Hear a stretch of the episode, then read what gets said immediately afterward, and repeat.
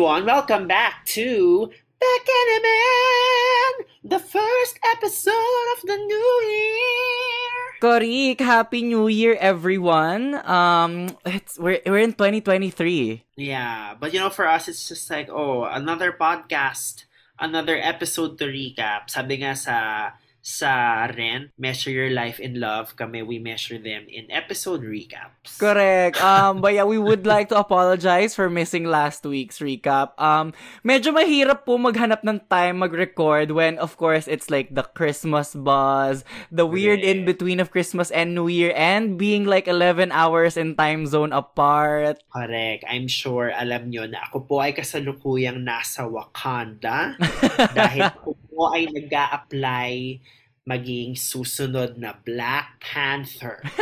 Ayun po. But yes, I am on vacation and I am 11 hours behind. But finally, we're here. And But I remember doing, like, recording a podcast then around this time last year. McCoy was our guest, our very first season 14 recap. So, you know, we Yes. Oh my God, that too. Diba? A new season's coming up din pala. Oh my God. Also, shout out to Luca for saying this is not a race. Correct. I love that. Oh, yes. That's my Like, favorite soundbite ko yun of the good. episode.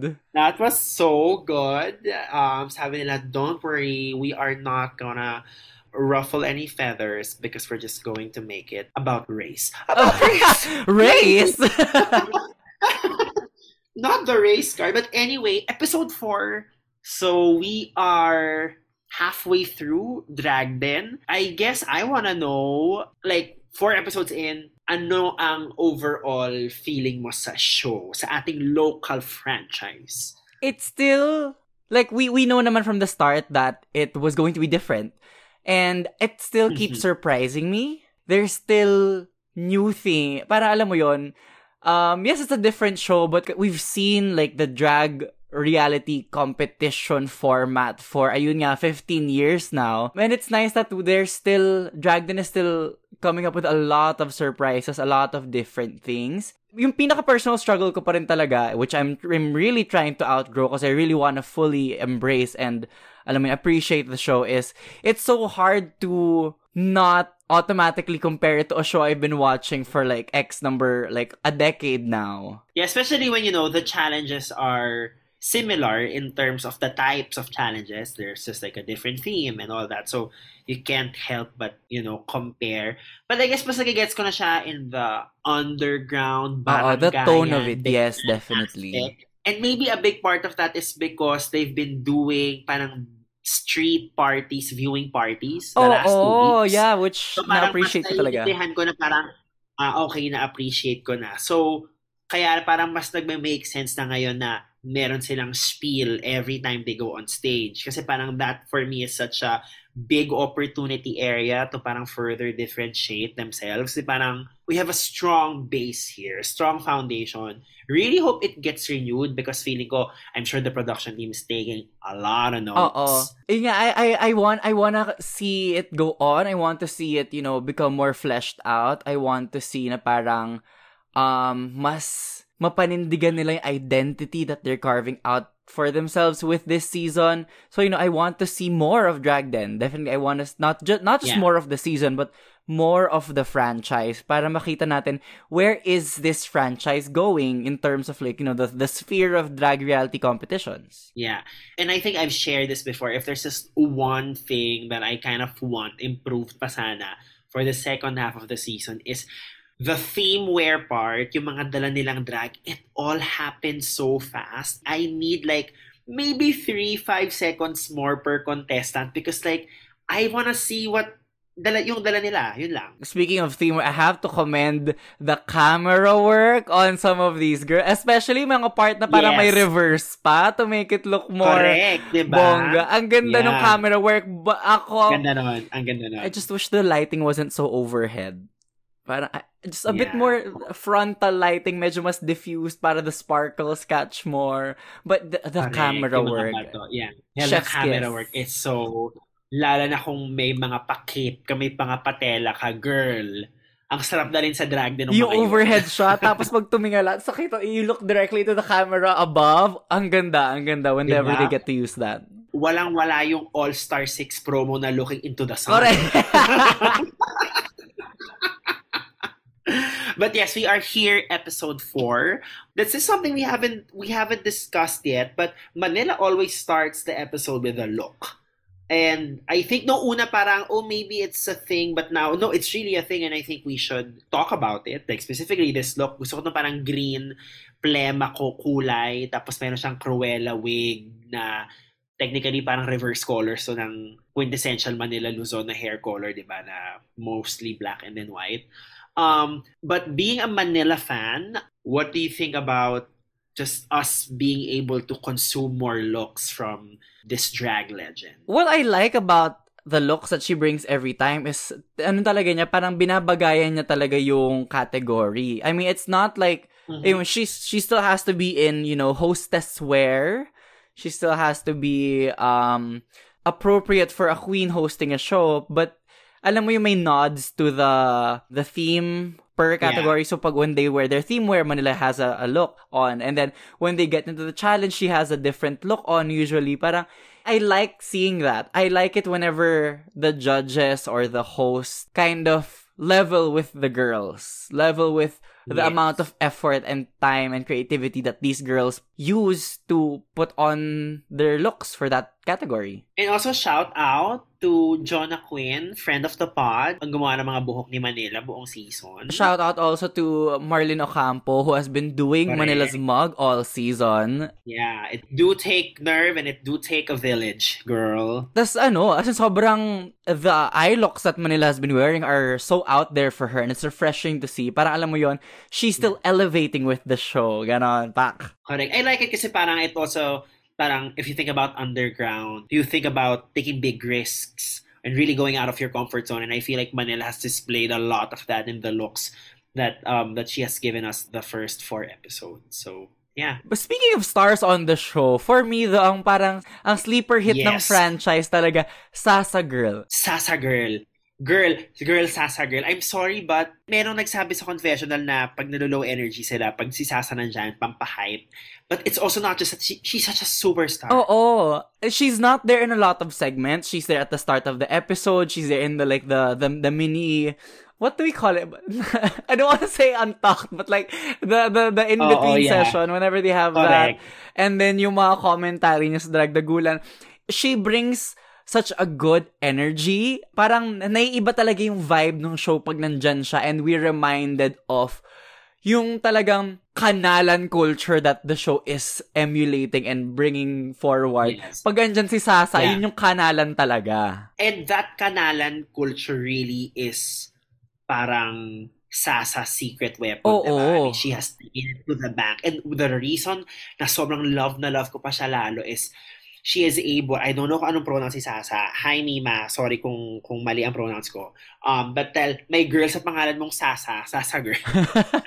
so, so, ano na she? Um, tawag dito, kung ano yung same magic na meron siya sa mga TikTok sketches niya, na-translate niya oh, oh. into the drag den arena, being able to relate to the other queens. And that's, and that's, that's like, she has a very clear brand and she was able to transition what made her so so legendary sa TikTok into something na parang ibang version naman, ibang iteration naman, but it's the same superstar. I'm like, I'm really in awe of her every time she works the girls and the and, and the judges. And I can imagine na sobrang comforting din nun for the girls. Alam mo yung parang the, the high stakes of the competition. Yes, walang elimination, but like they're shooting for X days now, how many days in a row they, they have had to put on how many looks, they've had to do how many challenges.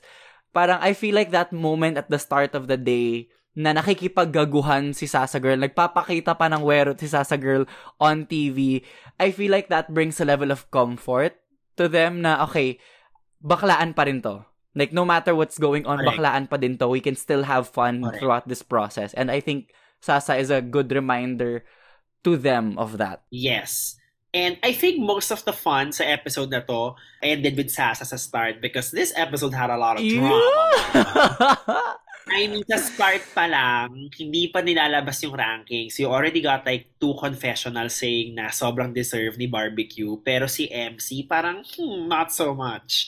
I mean, two confessionals. One is already like, oops, but two people saying it, I was like, ooh, we are in for a treat this episode. And in for a treat we were. So, ayun na nga, lumabas na nga ang rankings. There were a couple ties from episode 3. Yep.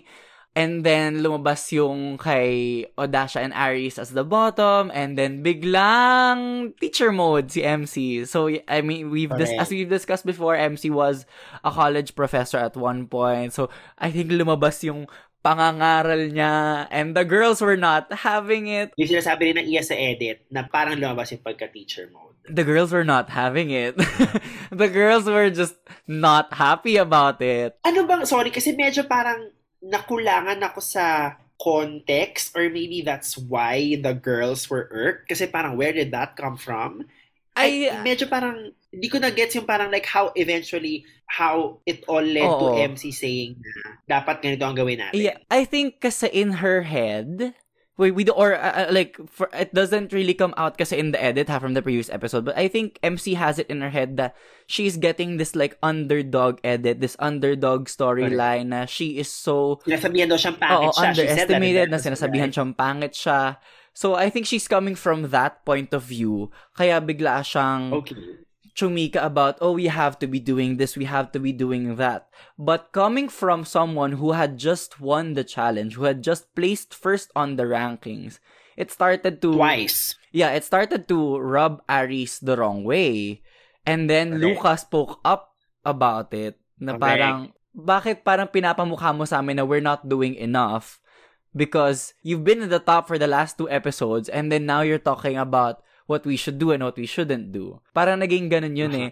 And then, I, I medyo na-confuse ako na MC started apologizing. Ako. Tapos, I think she... Nag-apologize siya. I think tama. Uh, and this is where we, you know, where we play Nancy Drew. Uh-uh. Um, because like, we just want to judge what the edit showed us. Uh-uh. We, we don't wanna, we don't wanna assume na parang maybe it was like that. But after no, nang nangyari was, nagsosorry na si MC because parang meron siyang personal trauma or trigger of parang being misunderstood or being taken the wrong way. Oo. Kaya, nag-start siya mag-apologize profusely. Tama ba? Oo. Um, and then the girls were like, um, yes, nakaka-offend you. Sinabi mo ganyan, which is at what point she walks out and then hinabol siya ni si Luca. Luca, si Luca. And then si Luca was, nag-sorry siya for what happened, but I felt like they still had some beef because we get a confessional from MC parang appreciating Lucas gesture pero ang sinabi ni MC was kahit shady si Luca, tama mm-hmm. ba? Kahit shady si Luca, buti na I just needed a friend at that moment and I appreciated that nandun si Luca as a friend na parang so okay, parang hindi pa talaga siya fully like oh my God, we love each other unconditionally na. Oo. Parang uh, ganun. MC yun ang basa ko, ah. Yun ang basa ko. MC had a lot of confessionals this episode. And I, well, to be fair naman, yun nga, parang they, I think they do shoot the confessionals for the episode on the same day. So, alam mo yun, the, uh-huh. the emotions of what had happened are still there throughout the episode. MC keeps bringing it up at every confessional ayun, I, I, I don't think it was resolved. I, I'm pretty sure yeah. this is gonna come yeah. back at some point. And there's point. this whole other angle pa of MC plays it up for the camera when the oh, camera oh. is rolling. Parang it's a different MC they're getting. So, and parang feeling ko we, parang it's a separate issue pa altogether, I think, versus being righteous in, in air quotes. I'm saying it in air quotes. Um, being, being deemed as parang someone na alam lahat or all-knowing. Iba pa yung, so parang, this is like, this is a lot. Dun sa eksena mismo, the Libra girls, um, yeah. si Odasha, si Gagita, tsaka si Naiya, they were so quiet when it was all going on. Tapos bigla sa Libra confessionals, ang dami. Uh, oh, the sizzling confessionals this episode. Yeah. Yes. I mean, nakakatawa lang na parang, hindi fully natapos yung issue kasi parang I mean we do we do want the drama. I mean we we love we love the drama. So now parang we appreciate oh my God, what ano we're being served. correct, correct. Pero it, ito talaga parang nagsabay-sabay in like for like a good 10 minutes it was just really piping hot tea. Hot tea. Correct. Actually let me let, let me check. Mahaba yung oh, segment. Oh, girl. Nagbati si Luca and si MC at 12 minutes into the episode. Okay. 12 minutes into this. So yeah, for like, tama. As in, that was interesting, interesting. Um, also, shout out to Luca, just like a new wig every episode sa confessional. I, Alam I mo, just, the, I the, love the, it so the first the first two episodes, I was really like, oh, she's really trying to serve a, a, ano, a boy unit.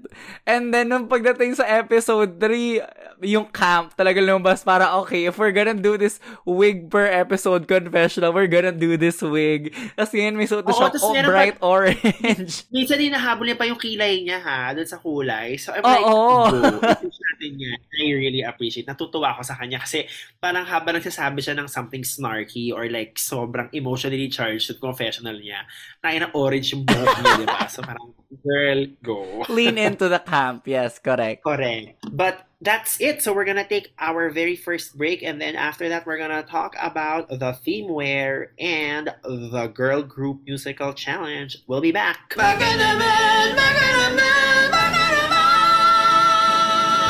And we are back. Dragden episode 4 recap. So ang ating theme wear ay uh, fantasy. Pinoy Pantasya. Yes. This is fantasy. This is a category that only uh, Dragden can do. Yes. Kasi, well, aside from like copyright character issues, this is very true to the Pinoy identity. I think lahat tayo as mga batang bakla na lumaki sa mga uh, fantaserye on GMA and ABS or wherever you get your fantaseries from.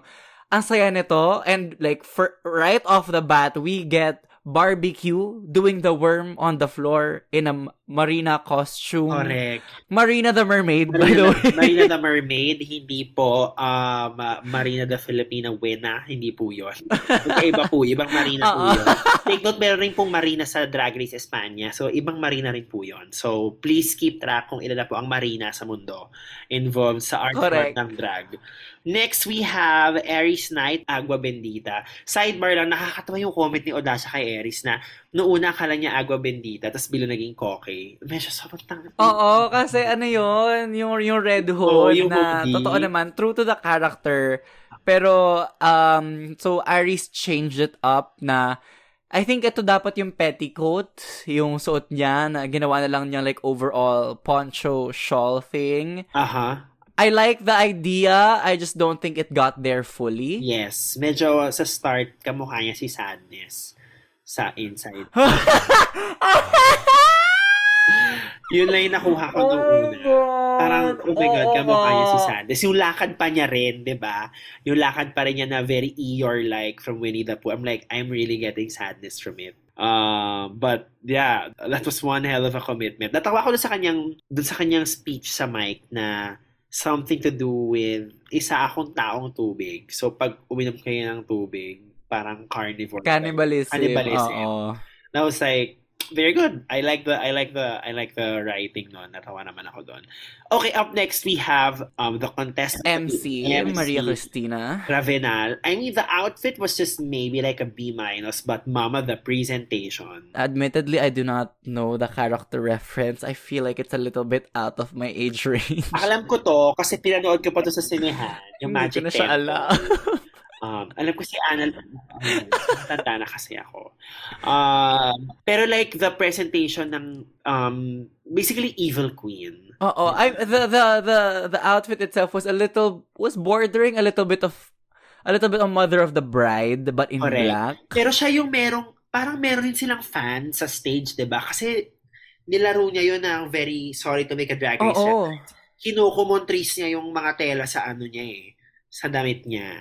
Ang gusto ko sa edit, may parts na ni-reverse nila. So, mas maganda lalo tingnan Correct. yung galaw ng Yeah. cape. And then, pinaka-favorite ko yung pumasok yung parang drone or whatever. Aha. Basta yung overhead camera. As in, dumaan siyang gano'n. And tinititigan lang talaga ni MC. Yung camera training ng baklan to, kakaiba. Talagang nag-project siya habang dumadaan yung camera overhead. Pak! Yes. I mean, it was really good. And um, I think it was Nicole who said that, the na talagang the presentation was just something else. And um, I also like it na minention ni MC sa start ng episode na all this, so far, every time she hits that stage, she actually doesn't look at the judges. She's just in her own world. So she lets the judges come to her world Yes. instead, which is like, oh, that's that's kind of interesting knowing na parang you would, well, knowing MC or having seen MC perform, she always makes, I like, always involves the audience sa performance, right? Makes Yes. that connection. It's interesting na dito hindi and um, it has worked to her favor. Next up, we have Odasha as Kampanerang Kuba. Yes. Um, and uh, na-mention sa comment later on in the episode that where Manila was like, we just came from a horror theme where she was like, in Manila's words, an ugly ghost, and now she's an ugly ghost again. Kaya may ganyan. Oo. What do you think about this, Hindi ano? ghost this... yan. Si Ann Curtis po yan. Correct. alam, sa, alam mo, sa totoo lang, ako nakulangan ako dun sa drag part. Parang it wasn't, ayaw ko, naku, ako lang ba? Or parang kulang, kulang yung ku, pagkakuba niya sa likod or something. Yeah, it just, hindi ko siya nakuha agad. Ako, the transformation was inventive. I, it was inventive, pero it was just medyo mabagal yung pacing ng transformation. If it had Ah, okay, been a bit- maybe that's why. I felt like it was a little tentative. So maybe that's why. Oo, na, jump cut na nila, tapos medyo nag, parang nag-fumble-fumble pa Yeah, rin with the yeah, got it. transformation aspect. But I, I, I like the concept. I, ang gusto ko yung Odash really went out to do Campanerang Cuba rather than like the the Encantadias or the the, the Yeah. just I was Curtis, the really Josa of it all. Yeah. I was really hoping someone would do Campanera Cuba. So I'm really happy na yun yung pinili ni Odasha because medyo legit na sa tapestry ng modern day Pinoy kabaklaan ang Campanera Cuba. Up next, we have Jezebel Rama by Naiya. I mean, I am Which is of- not Jezebel at all. oh, it's, yeah. And also, tama yung sinabi ni Manila na parang medyo mukha siyang off the rack. it looks like a Halloween costume. Yes. Of. And we Ariel. know, oo. and we know that Naiya is better than this. Um, and nakakatawa kasi parang nung, if you watch back, walang credited na designers for this. So parang I think siya lang talaga to. Yes. Um Oo. she she tried to lean in on the the the, the irony or the humor Correct. of Jezebel yung pinapresent niya pero mukha siyang Ariel. Ariel. So meron siyang sachet na was not properly showcased at the beginning of the Aha. running. Hindi ko nakita agad. Parang sa dulo ko na lang nakita na meron siyang sachet ng Ariel na lagyan niya ng Jezebel. I mean, there was an effort na panindigan but then, you know, it's half quite half-baked for me. Yeah. Up next, ito naman, it's like cooked to perfection, Lady Gagita. Um, My from God. Encantadia, si Pang Heperena. Am I saying that right? the the the names that the editors give them per runway look know. talagang okay. Pero grabe yung itsura ni Gagita. As in like, yung kanto ng mukha ni Liza, kuhang-kuha niya with the contours. sabi I nga sabi nga niya ano, like super character accurate nung costume. And I have to give credit. This is very much like um the Encantadia remake version of the costume. And underappreciated yung ginawa niyang paglabas nung ano yun, the, oh my god, na, nawala yung word. Basta yung, yung diamante, Oo. lighter yung nalabas niya. And I like that like little moment from this runway presentation. But overall, this presentation was great. Yeah, this was this was really good. And you could see that Gagita knew that what she brought this for this round was the shit because she was hella confident while while presenting it. Sana lang ano, parang the lighting did not do the makeup enough justice. Kasi kung medyo mas frontal yan, mas, make, mas ma-appreciate mo yung Yeah. contours eh. Medyo Yeah. overhead yung lighting nila. So, you know, the natural shadows of the face Yeah. fight against the contouring that Gagita is doing. If makita nyo to, um, Gagita has done this costume, has done the sangres of um, Encantadia remake on Instagram. If you look at it there, mas ma-appreciate nyo yung galing nung makeup ni Gagita doon. Yes. Up next, Luca Asari Manoka. I like this. I liked everything except the face part because I could barely see Luca's face. And I'm a Luca fan and I want my Luca, who I am a fan of, to be there. So gusto ko makita yung face niya. Yun lang. But other than that, I think this was, this looks cuckoo, batshit crazy, which is definitely why I love Luca. But I could not see Luca's face nowhere, mama. Oo. Kasi yung ano to, aside from the face gear, which is uh, like exquisite by the way, I really like that whole, yung, yung beak part ng costume niya. the face needed edit. Kasi aside Mhm. from yun nga, the beak thing that was covering already half of the face, medyo hindi mo nakakita masyado yung beard niya because of the the the thing. Luca was also wearing feather eyelashes that were so heavy they were covering her eyes. Mhm. So parang a little bit more pull back siguro sa makeup aspect Yeah. just to like make every other aspect shine. Kasi yun nga, I don't see Luca's face and if you don't see the face of the person wearing the outfit, you don't get to like really fully embrace the character they're serving. Yeah, especially if the brand of the queen is like a bearded queen. You kind of Oo. have to see the beard every time. So, ayun na, parang missed opportunity. I guess it could have been like a really, really overall strong look. But I like how it's different from everyone else na Sari Manok siya. It wasn't like a TV Yeah. character. I feel like it was a few notches um, away from being maybe avant-garde and maybe Oo. editorial. County na lang. I mean, it was definitely headed there. I mean, not that I know anything about fashion. I just, you know, loosely um, use these terms. Charot. Up next, Shiwarma um, as blusang itim, wig by Vinyas Deluxe.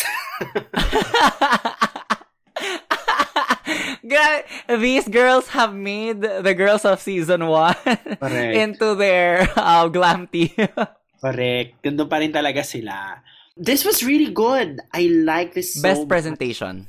Best presentation. And also, I think we gotta just give props to Shiwarma every time she goes on that mic and delivers the speech um, na kailangan na it's it has to be like a mix of of camp, but it kind of also needs to have some substance versus bigla mong babalian into something funny and stupid. Ang ganda nung kay Shiwarma ngayon na kung pangit man ako sa iyong paningin, kasasanayan mo rin. It was just so Correct. like bakla And- self-deprecating. Yes, ma'am. I mean, oo, it it was a reveal that uh, in air quotes reveal. It was, it Reveal. was a reveal that you you you saw coming kasi from afar naman kita-kita mo na kalahati lang yung mukha niya eh. But the way that uh, Shiwarma presented and delivered it na talagang pinanindigan niya na only one side of the face yung makikita as she goes down for the first part and then only the other side is going to be seen when she goes through the second part.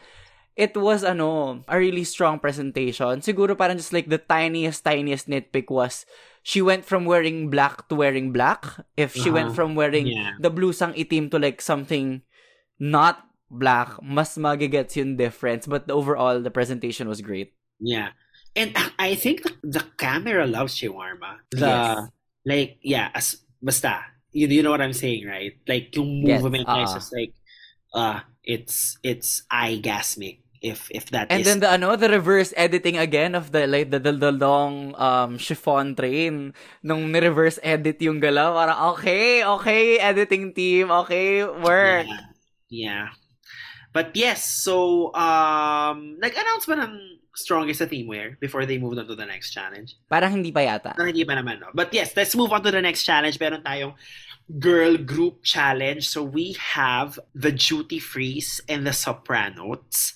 can, Um, can, can I just like so they had the rehearsals after the theme wear Correct. and some of these girls had to rehearse in their full beat. As Yeah. ako yung nag ako yung nahirapan for them because I I I hate sweating Yeah. in in like a, a full mug and then you have to nakita ko yung struggle kay Luca. As in, sobrang- Luca was like profusely sweating after the Yeah. rehearsal. Kita, kita mo na yung pawis ko coming through the makeup and then I have to imagine, damn, you have to put on another face after this pa? Yeah. Oh. Mm. Like these are really long days for for the drag den girls. But I, I'm not really sure how to, I guess, how to comment on the girl group challenge. Number one, because they did write, I, I have a feeling they did not write the verses. Tama ba? Oo, or they, may, um, they I- have I- gotten a lot of help. Um, Um, cause I think they, well, of, uh, they obviously recorded it since it was their voices. correct. Um, but I don't think it was ever mentioned that it was their lines and I don't think they wrote it just because wala yung mga usual drag queen, you know, song verse conventions of I'm the baddest bitch, eme eme ganyan. Wala yun in the lyrics. Um, the lyrics were we- well written though, parang very makata ang uh-huh. lyricism of the song. But I don't think they wrote it just because I just did not see enough of their own personal personalities Yeah. in the verses. But having said that, the drag that they brought for the second challenge, I think as a group, this for me is my personal favorite.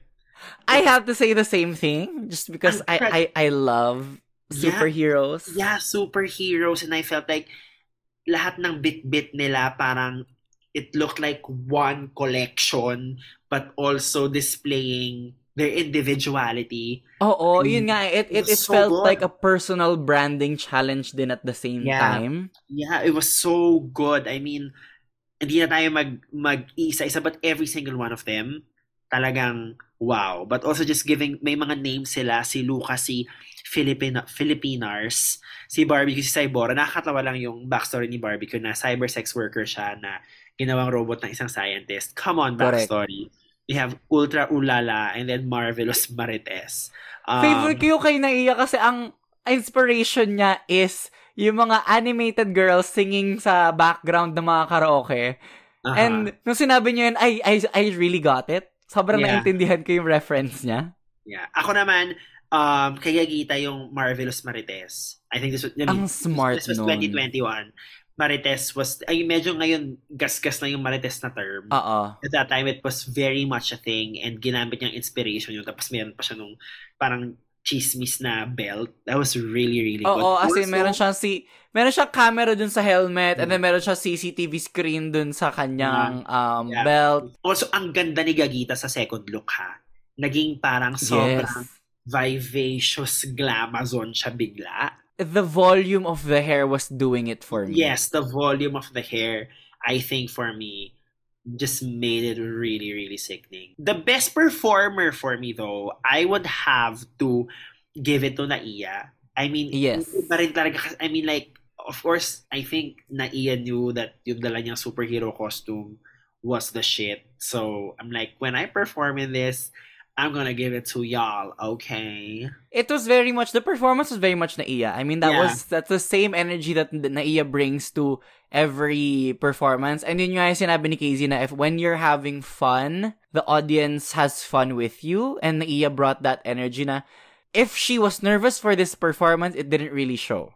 Yeah. Up next, group two, we have the Sopranos. Odasha is Kamisha the Chameleon. Shiwarma is Baklava, Maria Cristina is Lunas, and Aries is Goldie Backs. Again, the looks here were amazing. Shiwarma looks like she was taken from a Pinoy comics page. Correct. Odasha, finally, 'di ba? And sobrang kit sabi niya nga sobrang happy niya sa second look niya kasi finally ito na yung dala niya na gusto talaga niyang i-showcase. Um yung kay Aries Knight, this I, I'm sure ako, Patrick, ay Sorena creation to. Um, ganda. Like, uh, mukha na siya, ano talaga siya, pang, of course, Patrick Isoren is like one of the really popular, um, designers for like Miss Universe national costumes and the the craftsmanship of this outfit. Amazing. Um yung kay MC it was an inventive use of the material nakulangan niya ako sa screen time sa outfit ni MC kasi it just had a lot of details I didn't get to like fully appreciate. But like how yung umiikot-ikot yung the loops of the dress I just had na, na-disconnect lang ako na onti dun sa character niya. Aha uh-huh. like the yung the, the Luna's character na I get it parang babaylan inspired healer inspired. But I don't think it was like super translated into like the costume itself. Yeah But this group, I think, definitely was the more cohesive group. Agree naman ako dun. Uh, Mas nag-work yung mga pakuluden kasi nila eh. Correct. Oo, kasi yung isa parang they had one prop gag and it didn't work. Ito, they had several and it all worked. So I think they kind I, of I could really, for that. I really have to give it though to the to the first group na parang the failed prop akala ko gag talaga. Akala ko like part siya nung, yung binato yes, nila lahat rin. on the yeah. floor. Aka- uh, I thought that was intentional. I thought it was intentional. Kaya yung cut away to Nicole having a reaction was like, what was she reacting to? That's what I, Uh-oh. that's what I saw. Parang, what was she, and then like, nung nag-discuss na yung judges, they said na, ah, kasi hindi ko man. Okay. Mm-mm. Got it. After the performance, they have this scene with, again, the, the sleeper hit of the season. Sasa Girl, dun sa may bar sila, yes, ha? may bar na sila ngayon. At meron silang plastic pitchel na may kulay blue na inumin. Te! Sobrang, It takes you back to college. really giving you like, like, kalye. Talaga. Kalye. Correct. It takes you back to like the really nasty dive bars in along Katipunan ng college. God. Yes, I've been to a few of those back in the day when um, RuPaul and I were still hanging out with the dinosaurs. Charot. Taray naman ni RuPaul na yung inuman sa papus. Charot. Joke, di ba ako sobrang tanda, guys? Grabe naman kayo. I'm only 31. But anyway, ang winner ng challenge, ang winner this week is si Lady Gagita. Um, Deserved. Deserve, deserve, deserve. Kailangan ko lang din i-point out yung friendship ni Barbecue and ni Gagita na when um Barbecue Yes, won yes. last week, Gagita was like, deserve niya, deserve niya, sobrang happy ko. And then they, we also had a confessional here from Barbecue saying na um she was so happy that Gagita won this week because she deserves it. This like friendship between the two of them, this camaraderie between the two of them, I really like seeing that. Because it's very it's kind of what ano eh, the the drag culture really is here eh, yung yung sisterhood of being in bars and you know having worked together before Borrowing each other's stuff, di ba? Oo. In culture talaga yun dito. I don't know what it's like in other countries, what the drag culture is like in other countries, but here it's very much like, oh sis, kailangan ba ng ganito, kailangan ba ng ganyan. It's very that. Yeah. And kitang-kita yun sa the, the relationship between these two, yun nga, veterans. Parang you know they've known each other for a long time and have worked with each other a lot. The the appreciation they have for each other, ang ganda. It's nice to see that on TV. Love it, love it, love it. Um, so Gagita picks Aries for the Dragdagulan or sa Dragdagulan, sabi nga ni Manila. um, Dragdagulan. Nakaloka si, nakakatawa yung confessional ni Aries pagkapili sa kanya. Ako, eh rental lang to, ibabalik ko pa to. Taon tawa. Parang that's, I guess only It's such a only reality. it only drag queens or people who are just like always working with, like in the drag space know how parang "Eh, ibabalik ko pa to eh. Kaya ang solusyon Full out lang to, te. silang dalawa to, te. nung, nung- bumaba yung wrecking ball. Alam mo, favorite ko na naman yung ano, yung chika ni Sasa sa part na to, yung Yeah. mask for mask. Oo, nakakatawa yung mask for mask na banat ni Sasa. I have a feeling itong kay Sasa ni record na to months after eh. Kasi ang Oo. ganda eh, ang ganda ng flow. Um, a lot of punchline. So kudos to to Sasa and if there are writers um helping Sasa here, but if this, these are all improvised, Mima, I love you even more. Tsaka, te, she recorded the reaction to all of the Dragdagulans in one day. Kasi Correct. same look siya the entire Correct, time. So look. talagang hindi siya nauubusan ng commentary. And for each Dragdagulan, iba yung parang theme ng kanyang uh, Correct. spiel. Correct, correct. Um, so Gagita wins um the drug dagulan. Um, and then Yes. we are gonna find out next week kung ano ang kanyang magiging advantage. So, That's it for the episode. so um, no queen from drag then this week. Hopefully next week we get to um book one, but next week I will still be um 11 hours behind. But thanks to everyone um na nakinig at nakikinig. Um, uh, a new year for us. Marami kaming gagawing pakulo this year. Abangan nyo na lang. And thanks for just always supporting us. Um, so we also, ay, naalala ko na naman, we also have season 15 coming up in a few days. Yeah, we so we're have- gonna figure out how we're gonna do that again. have, yeah. Um, or mag magsasabay sila for I think two three weeks.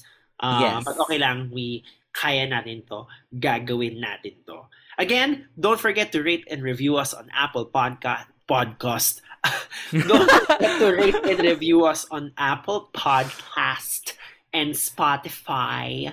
Um, and also follow us on Instagram, Beckenemen Pod. I am Baus Rufo on Instagram, and hey, it's Baus on TikTok. I am at mix.chanel on Instagram and at mixchannel on Twitter. And thank you for listening to our podcast. our podcast, Beck and Amen podcast. We'll see you soon. Bye. Happy New Year! Beck and Amen, Beck and Amen.